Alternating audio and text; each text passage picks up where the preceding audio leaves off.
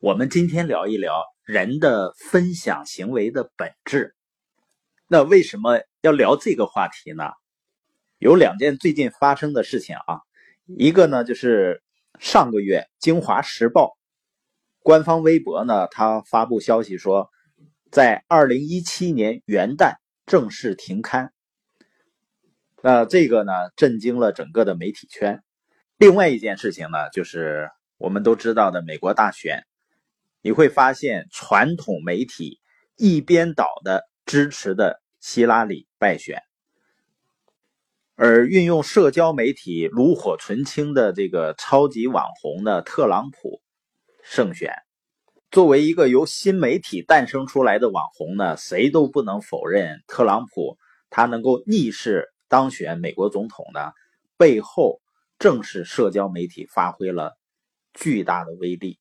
我们都说科技是第一生产力，正是由于互联网技术的发展啊，你看媒体现在全面的迈向了社交时代，就诞生了现在的很多的新媒体或者叫自媒体，那就摆脱了以前传统媒体的单一的传播方式，现在转变成什么了呢？就是人人都可以是一个媒体了，然后呢，再借助网络渠道。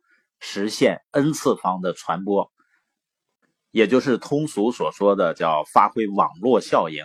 这里面的关键呢，就是大家还可以互动。那你说自媒体时代跟我们有什么关系呢？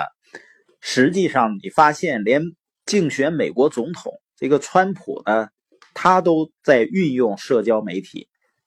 当然，川普呢，他是一个非常勤奋的网红哈，他为了拉近自己和选民的距离呢。不惜将自己怒吼的表情包放在了 Facebook 上，他的夸张表情和这个犀利的言辞呢，更容易在现在这个信息过载的世界中呢被人记住。据估算啊，说如果把川普他在社交媒体中被提到的次数换算成广告效应的话，那到现在为止，价值可能高达五十亿美元。那川普在四十五岁的时候呢，曾经写过一本书，叫《做生意的艺术》。他在书里面就提到过啊，他说记者写你呢，有的时候是正面的，有的时候是负面的。但是单从商业的角度来说啊，有曝光总是件好事儿，因为曝光代表了关注，关注本身就创造了价值。也就是说，他极具建立个人品牌的意识。而在我们今天这样的一个自媒体时代，实际上每一个个体都已经成为了一个品牌。我们会在后面呢，会详细的来谈如何去建立个人品牌。那社交媒体之所以火爆呢，就是因为人是乐于分享自己经历的事儿的。你看呢，人们在朋友圈刷屏啊，去晒晒娃啊，晒晒美食或者是旅游。那人为什么这么渴望分享呢？就是因为人实际上是想获得一种身份的认同感。因为自从有了人类以来呢，就开始的是群居生活，是吧？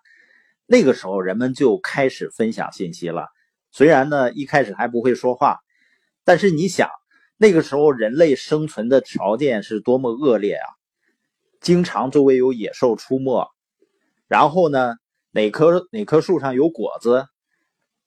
要去哪儿去寻找食物？这些信息都得靠大家在一起互相通气儿才能够获得，是吧？一个人是肯定活不了的。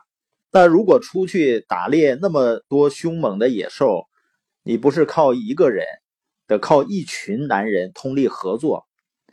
那谁负责追啊？谁负责堵啊？大家组织在一块儿，比划比划。随时交流信息呢，才能够捕猎。所以呢，在史前时代呢，人们分享是为了生存。所以交流分享啊，它是亿万年人们进化、人类进化刻在基因里的东西了。从心理学的角度解释呢，就是人类在衣食住行基本需求满足以后呢，还有一个最大的需求就是融入一个群体，就是归属感、沟通的需求。我们需要在一个群体中呢获得肯定。那如果人类没有这种需求呢，那这个社会就不存在了。因为我们相互之间是需要联系起来，形成一个整体。没有谁愿意待在一个没有任何人的地方，是吧？所以获得一个群体的身份认同感，这也是人进化过程中刻在基因里的东西。正是由于这种需求呢，所以美国知名的畅销书作家，包括呢，他也是一个企业家，布莱恩·科雷默，他也被福布斯杂志列为呢二十五名最值得追随的影响者之一。呃，他在自己出版的一本书呢，叫《人与人》中谈到了一个十分具有开创性的观点。他说呀，B to B 和 B to C 的时代呢已经过去了，而 H to H 已经开启，也就是过去企业对企业、企业对人的模式转变为人与人的模式。那这个概念呢，实际上已经开始逐渐被越来越多的企业认可并且运用。已经成为了很多企业的核心宗旨。